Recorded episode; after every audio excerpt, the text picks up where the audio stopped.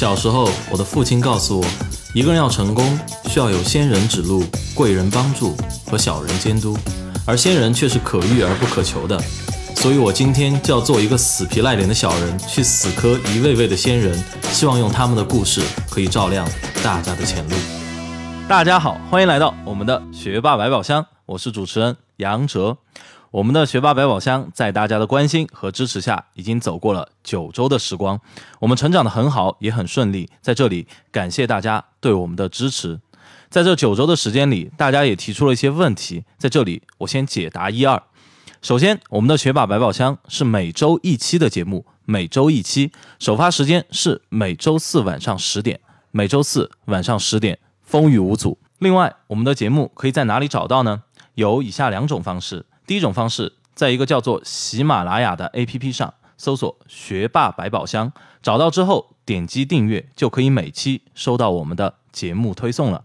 第二种方式，使用苹果手机的听众，可以在苹果手机自带的播客应用中搜索“学霸百宝箱”，也可以找到我们。找到之后点击订阅，就可以及时收到我们节目最新的信息了。OK，那么为了感谢大家九周以来的支持，我们的学霸百宝箱在本周会为大家送上八十分钟的超长篇特别节目。本期超长篇特别节目，我们请到的是一位重量级的嘉宾，一位高考状元，主题是有趣的人。但由于超长篇的时间过长，为了提升大家收听的质量，本期超长篇特别节目我们将分为上下两集为大家送上。大家现在收听的是我们第十期上集。下集我们将在明天晚上，也就是本周五晚上十点为大家更新，请大家留意收听。好了，现在来揭晓一下本期嘉宾的身份。本期来到我们学霸百宝箱节目现场的是二零一四年河南省高考理科状元、北大才女曹林晶。说到状元这个事儿啊。我以前觉得，其实状元是可遇而不可求的，因为毕竟成绩好的同学还是不在少数。谁能拿到状元，其实纯属运气。但是我今天看到我们的嘉宾曹林金的履历之后，我感觉到自己以前真的叫做很傻很天真。为什么呢？让我们先一起来听一听曹林金的履历。曹林金。小学和初中均就读于河南省开封市。二零零八年小升初考试获得全市第一名，同时他也是二零一一年开封市中考状元。高中就读于开封高中。二零一四年河南省高考以语文一百三十八分、数学一百三十九分、英语一百四十八分、理科综合二百八十一分，总分七百零六分的成绩，成为河南省理科状元，并顺利进入了北京大学元培学院。现在。大三，林晶还曾获得全国中学生物理和生物竞赛的二等奖，并获得北大明德奖学金。那么听完这段履历啊，不知道大家感受如何？反正我是表示压力山大，不知道大家会不会？这样想啊，就是这样一个从小到大的第一名，一个一路顺风顺水的状元，一个生活在天上的北大才女，她的故事对我们广大的、更多的可能是普通的同学来说，究竟有多大的参考意义？在这里，我也不敢先做评价，但我们可以先来听一听我们这位啊仙女在人间的故事，看看她的人生是否真的如我们所想。好了，林晶来给大家打个招呼吧。大家好，很开心今天能来到这里，跟大家分享一下我的一些小故事。嗯，好，林晶，我我今天请到你，我其实是诚惶诚恐，因为怎么说，你是我们节目第一位请到的我们高考的状元。高考状元其实一年说多也多，一百多呃六十多个，但说少其实也挺少，对吧？一个省就两个。那么你也是离得比较近的一个，是零。是一一四年一四年的河南省的理科状元，对对不对？那么我这里就先问一下，作为一个状元，什么感觉？因为我这辈子梦想了多少次要去当一当状元，最后没有实现这个梦想。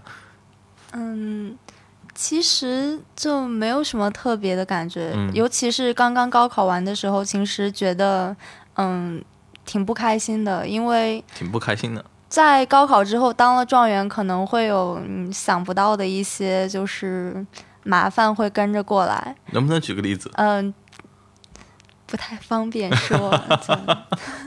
OK，大概就是一些选择上的对，然后然后会受到很多外界的干扰，这个时候就会觉得很多事情，嗯，你原来觉得自己可以决定的，发现你可能并不能决定。嗯。然后原来觉得看起来很好的、很漂亮的，其实也有一些不太。不太那么好的地方，嗯，然后就会陷入一些不太好的情绪吧。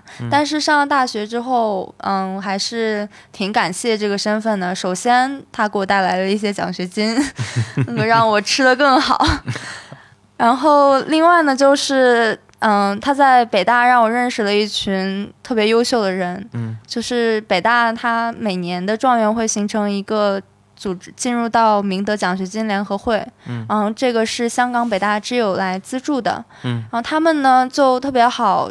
每年他会提供我们出去游学的机会，嗯，然后这个游学是全部由我们自己来策划，自己去联络，他们提供资金，嗯，然后大一、大二可以去境内，然后大三、大四可以去境外，嗯，然后我已经参加了三次还是几次记不得了，嗯，就每一次收获都很大，嗯，然后所以而且也认识到了很多特别优秀的朋友，从他们身上看到了很多。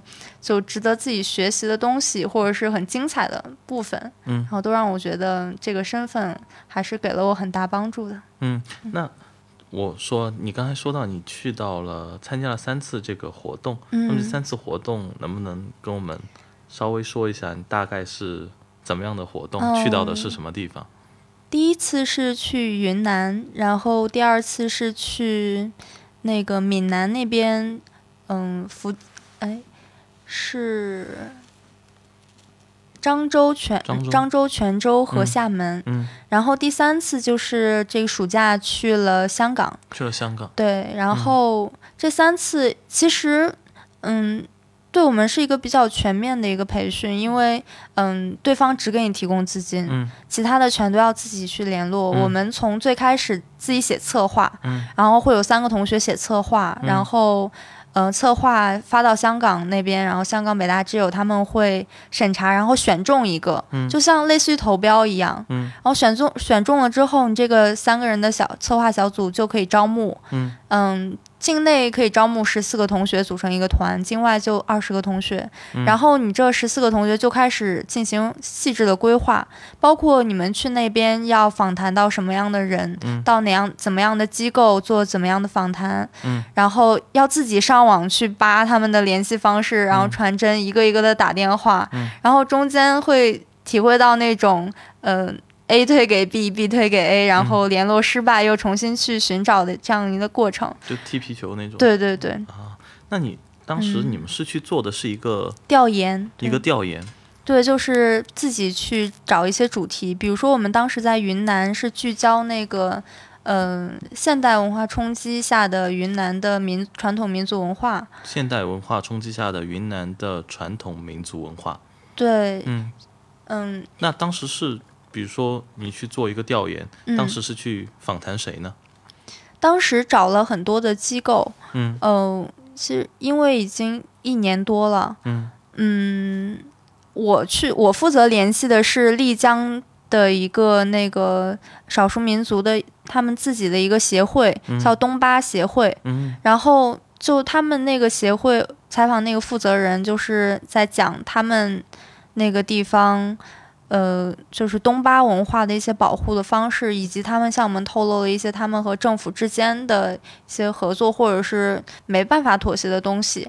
然后，另外我们也找了一些政府的机构，然后而且包括丽江古城、大理古城，也是就是讨论很多的，嗯，这样一个地方嘛，我们就去。首先去调研，就发现商业化特别严重，然后里边商品的同质化也很严重。嗯，我们就找了当地的管委会，然后也有对当地的居民进行调研，然后最后就发现那个其实还是存在很多问题。像丽江古城，其实它里边都是外地人，丽江本本地人都已经迁出来了。但是大理古城就恰恰相反，他们的管理人员。的理念就是我们要把本地人留在这里，嗯，然后他们是比较排斥外地人的，嗯，所以就导致了两个截然相反的状况，就是全是外地人的丽江更像古城，全是本地人的大理更更加的生活化，更加的现代化。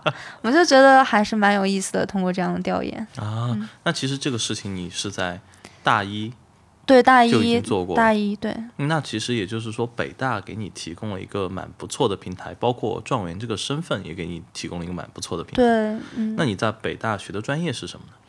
嗯，说到专业，是一个很难回答的问题吗？对，因为我最害怕的就是别人问我专业专业是什么啊？嗯，我专业目前的专业全称是北京大学元培学院艺术学方向。嗯嗯，我以前的专业是北京大学元培学院整合科学方向。嗯，这两个专业无论是哪一个，听起来都有一种北大青鸟的感觉。OK，那这个专业到底是怎么回事？能不能稍微跟我们的听众做一下介绍？因为可能我们听众会不太了解。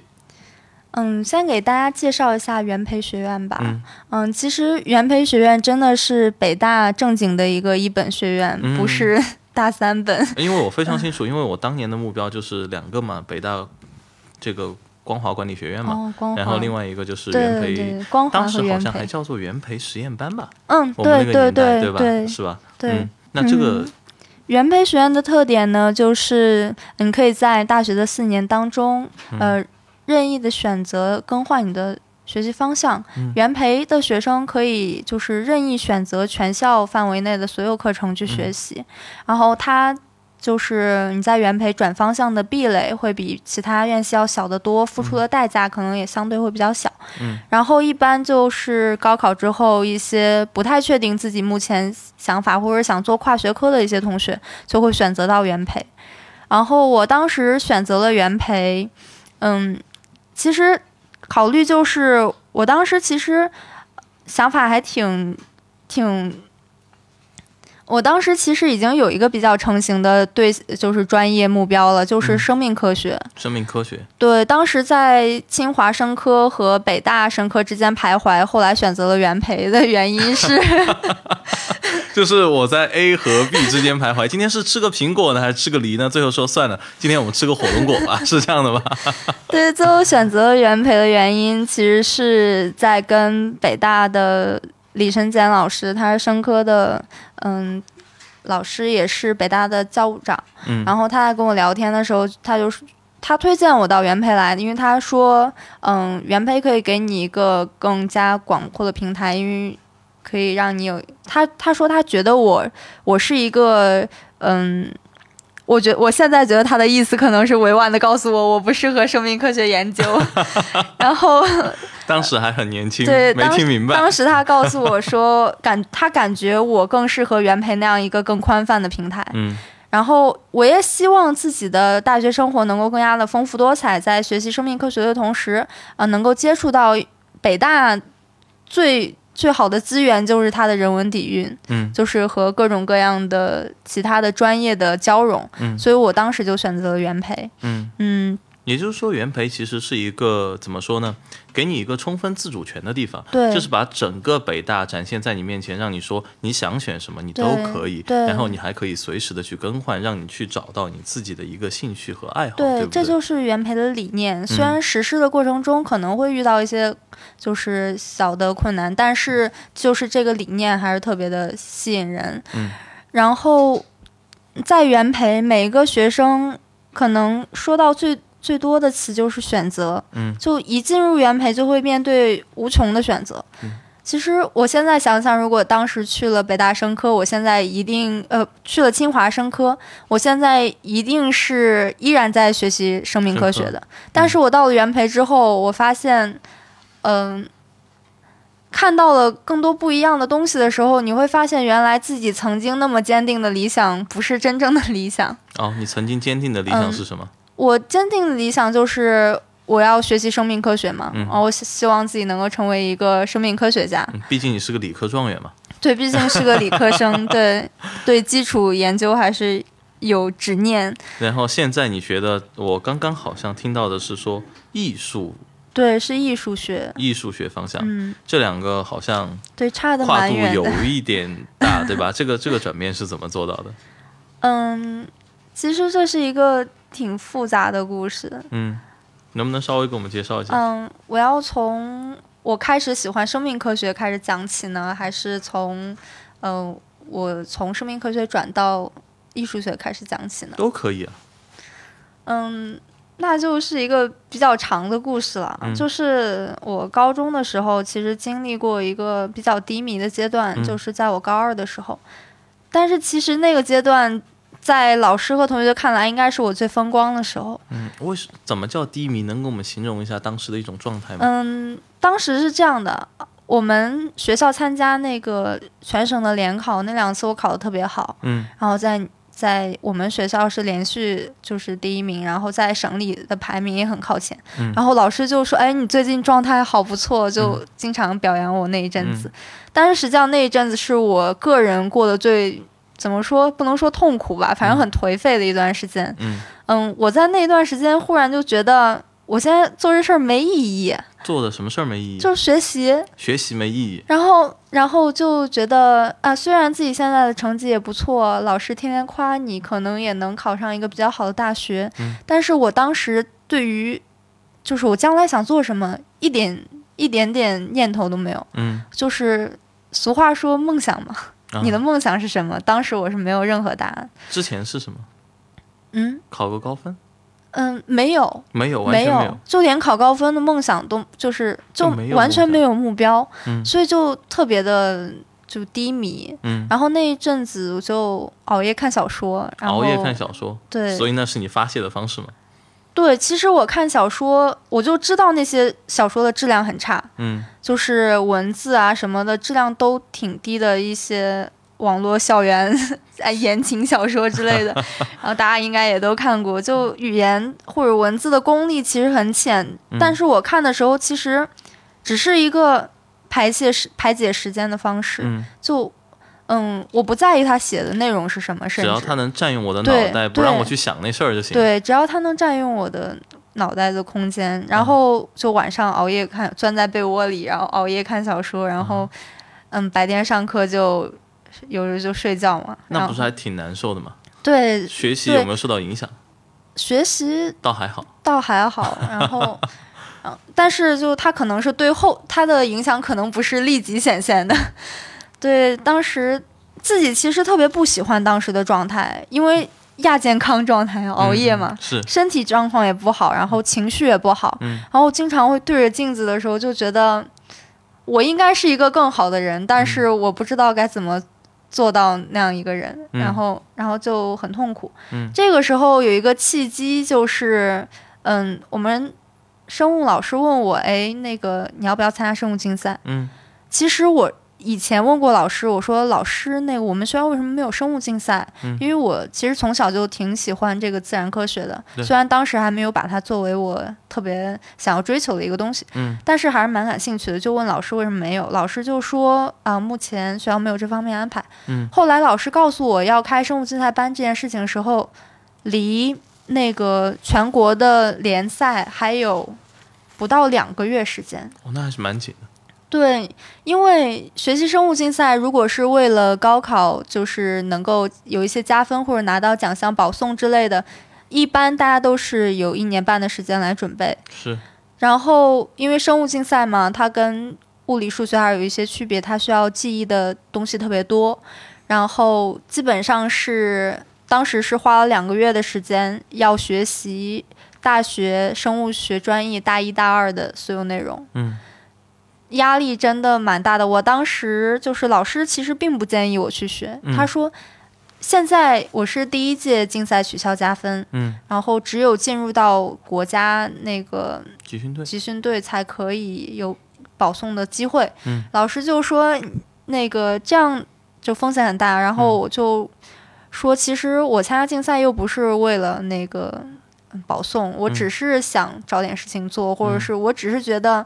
我特别喜欢这个东西，嗯，做这件事情可能让我能够找到一些自己想要追求的东西吧，能够改善一些当时的状况。嗯，另外，其实就是我当时还在学是物理竞赛，然后两门竞赛同时的压力会特别大。嗯，然后老师也担心我会影响到高考，但是我想了之后还是决定参加生物竞赛，因为我觉得我如果不参加的话，将来可能会很遗憾。嗯。然后我就参加了生物竞赛，当时，嗯，想起来还是蛮有意思的。我们在那个实验室里边，就是就是基本上是自学了，就是大学的内容。然后自学了大学的内容。嗯，因为生物其实它需要理解的东西就是。还是比较容易接受的。如果你看一些资料的话，而且高中的竞赛也没有像大学深度那么有深度。是。然后老师也会给我们一些指导，但是大部分还是自己在看书做题。嗯。当时我们的书摞起来就是放在地上，应该有一米多高。就生物竞赛的教材，对生物竞赛的教材。然后两个月时间。对。然后我们的习题就是题库嘛，嗯，就是大量的印。然后是那种绿色的纸，再生纸，然后每一次印出来热乎乎的，然后 呃泛着油墨的味道。然后晚上晚自习就在那个实验室里边，就是桌子很大，然后铺的全都是卷子和书，然后只能当时是嗯嗯那个晚上，然后实验室的灯是前面那种实验室桌子前面那种荧光棒嘛，然后就。悠悠的光，然后外边青蛙的叫声，然后之外特别辛苦哈。对，之外就是翻卷子的声音，然后感觉那阵子是真正让我明白了全力以赴的，就是是怎样一种状态。嗯，我之前就是那么那么就感觉不爽，就是觉得全力以赴到底是一种什么样的状态，就其实就很简单，对吧？就是一个什么叫窗外悠悠蛙鸣，屋内朗朗书声，或者朗或者。轻轻翻卷子的声音，对不对？那么其实就是这样一个状态。对，后来就因为嗯学生物竞赛，我就觉得，哎，原来我是可以把自己投入到做一件事情当中的。只要你对它充满热爱，或者只要你希望去做好这件事情，你想要做这件事情，嗯，原来我这个人是可以做到把自己全身心的投入到一件事情当中的。你之前不觉得你可以吗？我之前不可以。不可以是怎么说？嗯。就比如说，我从来没有体会过，就是为某一件事情付出百分百的努力。嗯，从来没有体会过。在那之前，我认为是的，或者是或者是无意识的。嗯，是因为你不知道什么是百分百的努力，还是说是因为一件事情你觉得你没有把它做到，就是你身心的极限？嗯，都有吧。都有。嗯，对，就是没有那种切实的为一件事情努力了，然后有收获的那样的感觉。虽然可能有的时候有收获，嗯，但是就觉得自己好像没有做什么，嗯，然后就可能也达不到那种喜悦的感觉，就是没有很爽的感觉。对，就只有你为了一件事情做了很多，然后，然后。然后收获了一些东西，甚至是没有收获东西。嗯，他让我感受到了那种过程，我就觉得很好。嗯，然后当时印象特别深的就是一个女生抱了很大一摞生物竞赛的书，然后走在那个实验楼里边。我们实验楼还有闹鬼的传说，然后那个声控灯也不太稳定。然后就自己在那里叫声控灯，怎么都叫不亮的时候啊，真的挺委屈的。然后对面又传来自己的回声，是吧？就这样一幅图景。对 对。但是现在想想就觉得是很宝贵的一段经历。嗯，然后后来呢，就是后来就是参加生物竞赛嘛。当然，两个月时间，即使你再努力，也不可能就是比别人好。然后是，嗯，成绩就一般吧，拿了一个省二等奖。省二等奖。对，我觉得是挺一般的一个成绩。然后。就其实就就差来讲，我觉得还是相当不容易。其实就差几分就能够拿到一等奖了，也也有点遗憾。遗憾。但是其实还好，因为嗯，当时选择做这件事情的时候，也没有说为了拿奖或者是为了加分。嗯。嗯，所以就还是很高兴。嗯。然后，其实一个意外的收获就是，我后来就是参加了一个北大主办的一个作文比赛。嗯。然后当时是现就是觉。预预赛是就是发作文过去，然后复赛是在线上现场作文。线上现场就是在电脑上现场作文。然后我当时看了题目是逆袭。逆袭。然后我就忽然就就把我当时那一段的心路历程，就是我的经历写了进去。嗯，就是怎么从一个就是心理等于是心理状态的一个逆袭。嗯，虽然从成绩上看你是从一个辉煌的成绩到了一个不是很好的成绩，嗯，但是从心理上看，我认为是一段逆袭。嗯，然后我就把参加生物竞赛前后心理的变化写写成了一篇，算是散文吧。嗯，然后投了过去，然后。得了预那个复赛的一等奖，通知我到北大来参加决赛。嗯，哎，当时觉得，哎，参加生物竞赛原来是帮我得了作文奖啊！啊，这个真的是一个天外飞来的收获。对，但是当时就确定了一个嗯目标，就是我将来要搞生生命科学，就搞生命科学。对，当时那个特别坚定。对啊。对，当时就觉得啊，这就是我一生要追求的事业了，啊，当时还是比较难。就终于在一个 混沌的状态中，好像是抓住了一根稻草，抓住了一缕阳光，觉得出口就在那个地方。当时就觉得哇，超级开心，整个人都像变了一个人一样，就是小说也不看了，还是要看的，但是就是心理状态是不一样的。OK，嗯，当时。就整个人的精神面貌就会变得很好，然后觉得自己有盼头了。嗯，大家好，这里是学霸百宝箱。大家如果想更及时的收到我们节目的信息，请关注我们的微信公众号“露露小讲堂”。那么关注的方式有以下两种：首先，微信端口进入的听众可以长按屏幕下方的二维码，点击识别，再点击关注就可以了。那么其他听众呢，可以在微信里搜索。露露小讲堂，梅花鹿的鹿，露露小讲堂就可以顺利关注了。小时候，我的父亲告诉我，一个人要成功，需要有仙人指路、贵人帮助和小人监督，而仙人却是可遇而不可求的。所以，我今天就要做一个死皮赖脸的小人，去死磕一位位的仙人，希望用他们的故事可以照亮大家的前路。然后，嗯，当时就是。我有一个好朋友嘛，他就跟我说：“我好羡慕你。”我说：“你有什么？我有什么好羡慕？”他说：“你有一个这么坚定的目标，你知道你将来想干什么？”他说：“我就不知道。”嗯，然后我当时也不知道该说什么。嗯，然后后来有一次，他去那个复旦参加那个自主招生考试。他说：“呃，虽然他后面可能成绩就是发挥的不是很好，但是他那个他说回来特别兴奋，告诉我说我也找到我的梦想了。嗯，但是这个梦想可能比较近，或者谈不上是梦想，但是有一个那样一个具象的能被我抓住的东西的，就是我到上海一下火车，看到上海当时那个晴朗的天空和白云，我觉得这座城市欢迎我。我当时。”真的哭笑不得。我说你这是玛丽苏小说看多了吧？但是，但是他就因为这样一片蓝天，不知道怎么的就给他造成了一个触动，然后就好像是抓到了一些让自己为之奋斗的东西。当时我就其实受到了一些启发。我说我像我原来那样每天因为找不到梦想而纠结而颓废，是不是不对的？嗯。或者是说我每天坐在这里什么都不干，苦思冥想，我的梦想是什么？到底是有没有用的？嗯。然后那阵子我初中就邀请我回去做报告嘛，就是那种分享会。嗯。然后当时有一个提问的时候，有一个女生就怯怯的站起来，就问我那个学姐，我有一个问题，就是我从小都是为了我爸妈而学习的，为了他爸妈而学习。对她是一个特别，就看起来就是一个特别乖的女孩子，嗯，然后声音也柔柔的，然后长得也乖乖的，然后就说我从小努力的唯一动力就是不让我爸妈失望，嗯，他们平时什么都不让我干，只是说你学习好就好了，所以我到现在学习都很好，嗯，但是我现在马上要参加中招考试了，我发现我身边的压力越来越大，嗯，然后我承担的东西好像我学习的动力已经。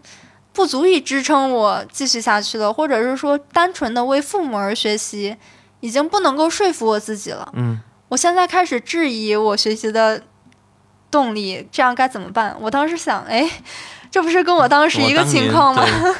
然后我说，那个我到高中才想这个事儿，你这么早就想了。对，然后我当时你怎么跟他说的？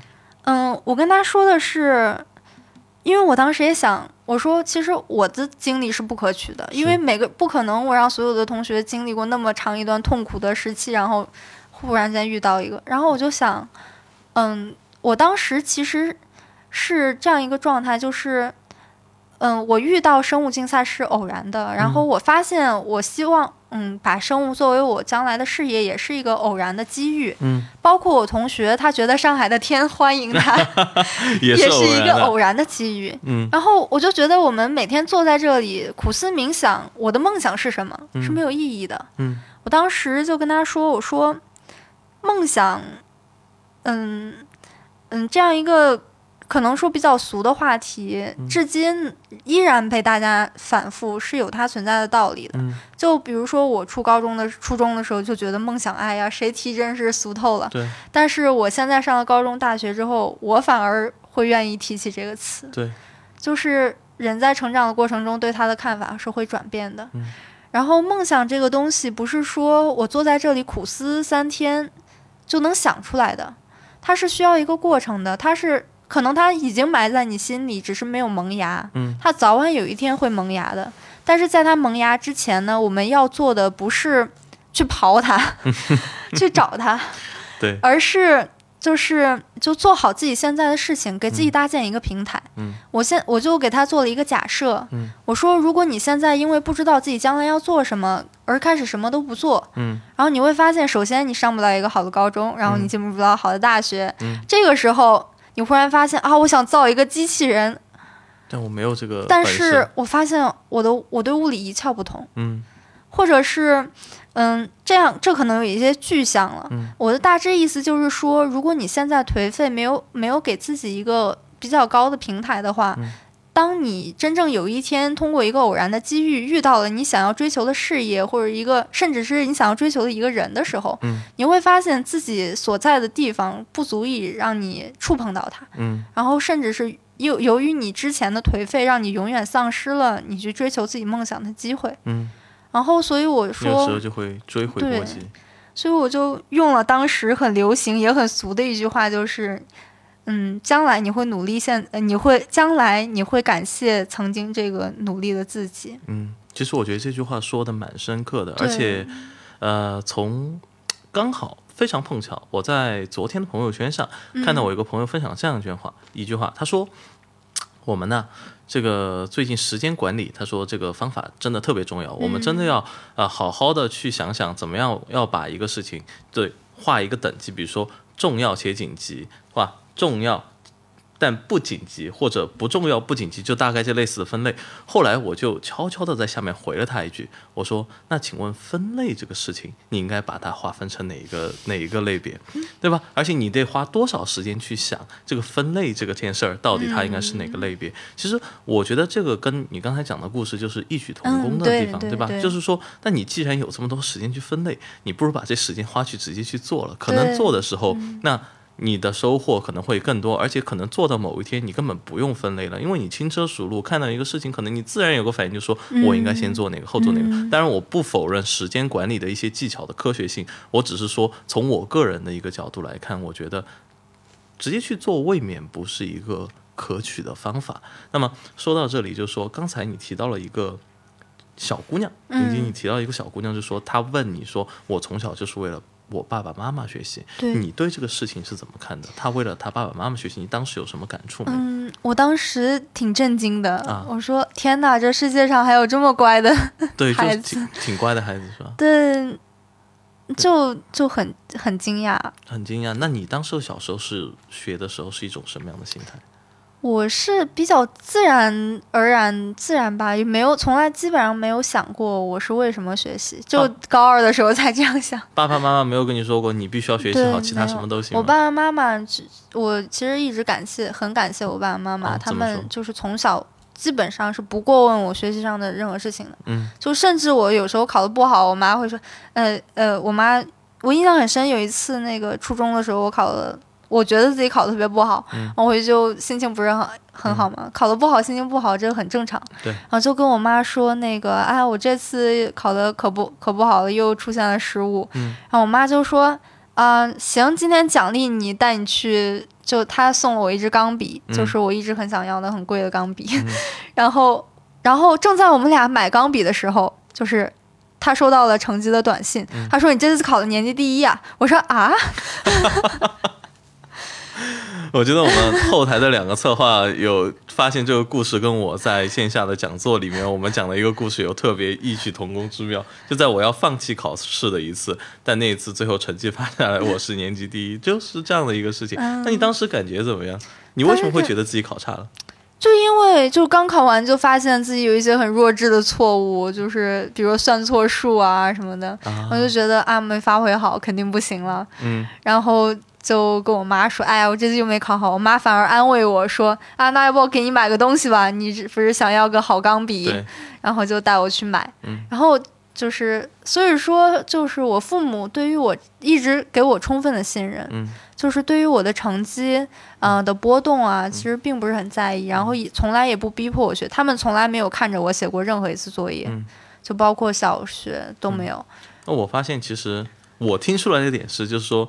呃，如果像林晶你这样的成绩，你要拿到礼物，你就要偶尔不考一个年级第一，这样子你就可以拿到礼物了。不然你老考年级第一，他就觉得很正常，对吧？有一次不考，他说：“哎，我安慰你一下。”结果哎，还是年级第一。其实最后一个抚慰礼物变成了一个奖品，对吧？终于兑现的奖品，是不是这样？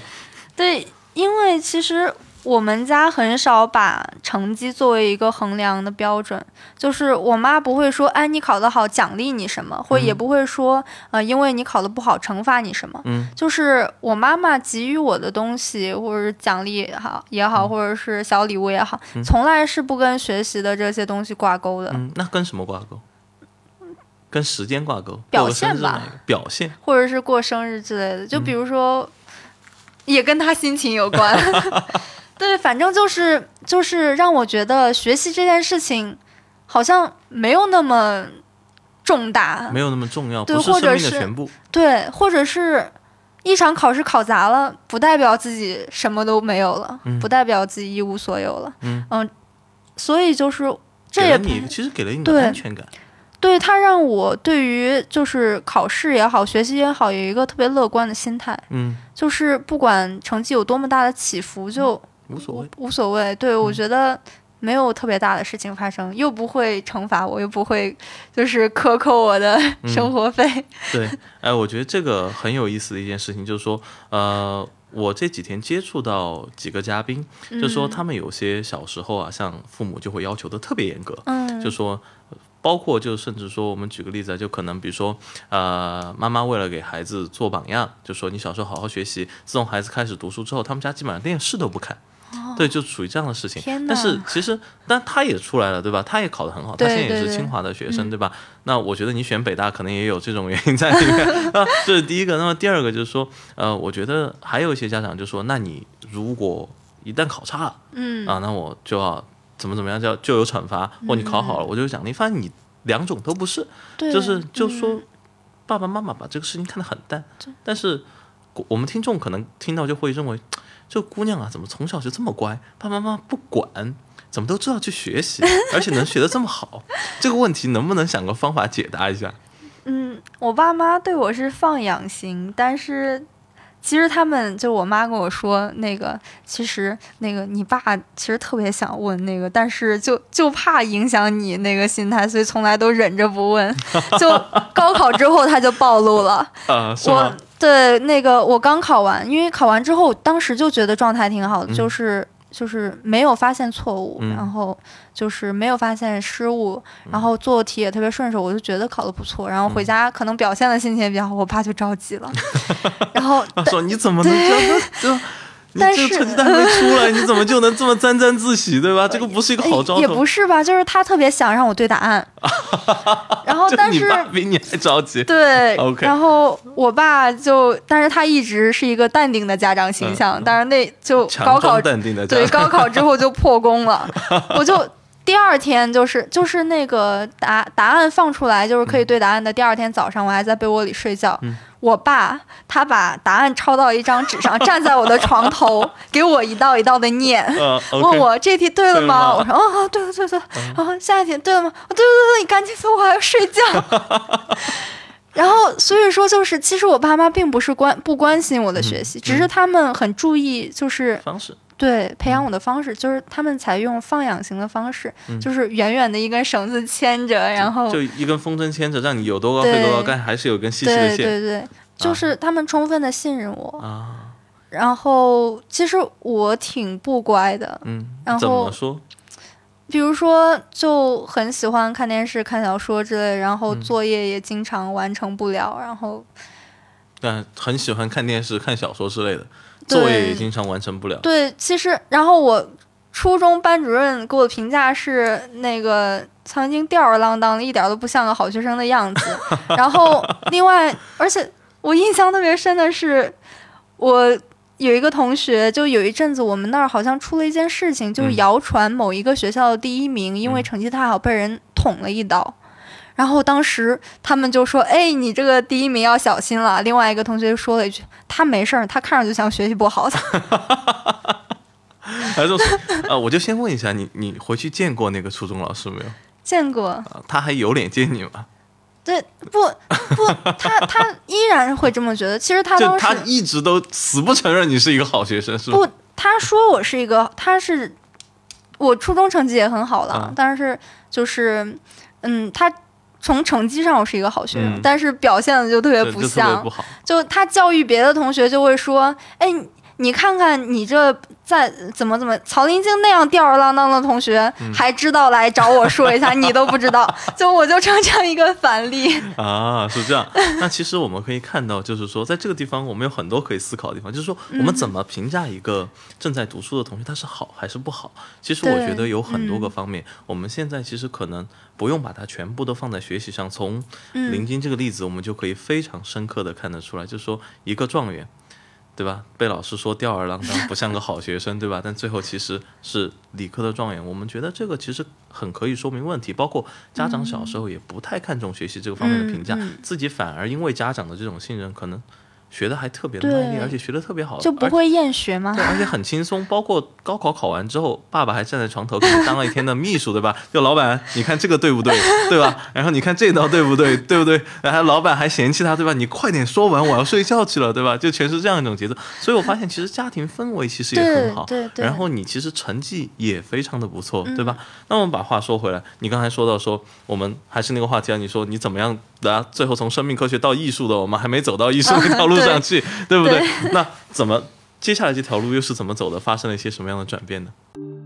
大家好，这里是学霸百宝箱第十期超长篇特别节目。林晶到底是如何实现从科学到艺术的转变？他又真的能够彻底的从实验室走向戏剧舞台吗？林晶对现在的孩子的成长又有怎样一些我们少有耳闻的独到见解呢？精彩内容。本周五晚上十点，我们继续在学霸百宝箱为大家奉上。好了，再次感谢大家的捧场，记得明天晚上十点，我和林晶在学霸百宝箱等你，继续林晶的故事。小时候，我的父亲告诉我，一个人要成功，需要有仙人指路、贵人帮助和小人监督，而仙人却是可遇而不可求的。所以，我今天就要做一个死皮赖脸的小人，去死磕一位位的仙人，希望用他们的故事可以照亮大家的前路。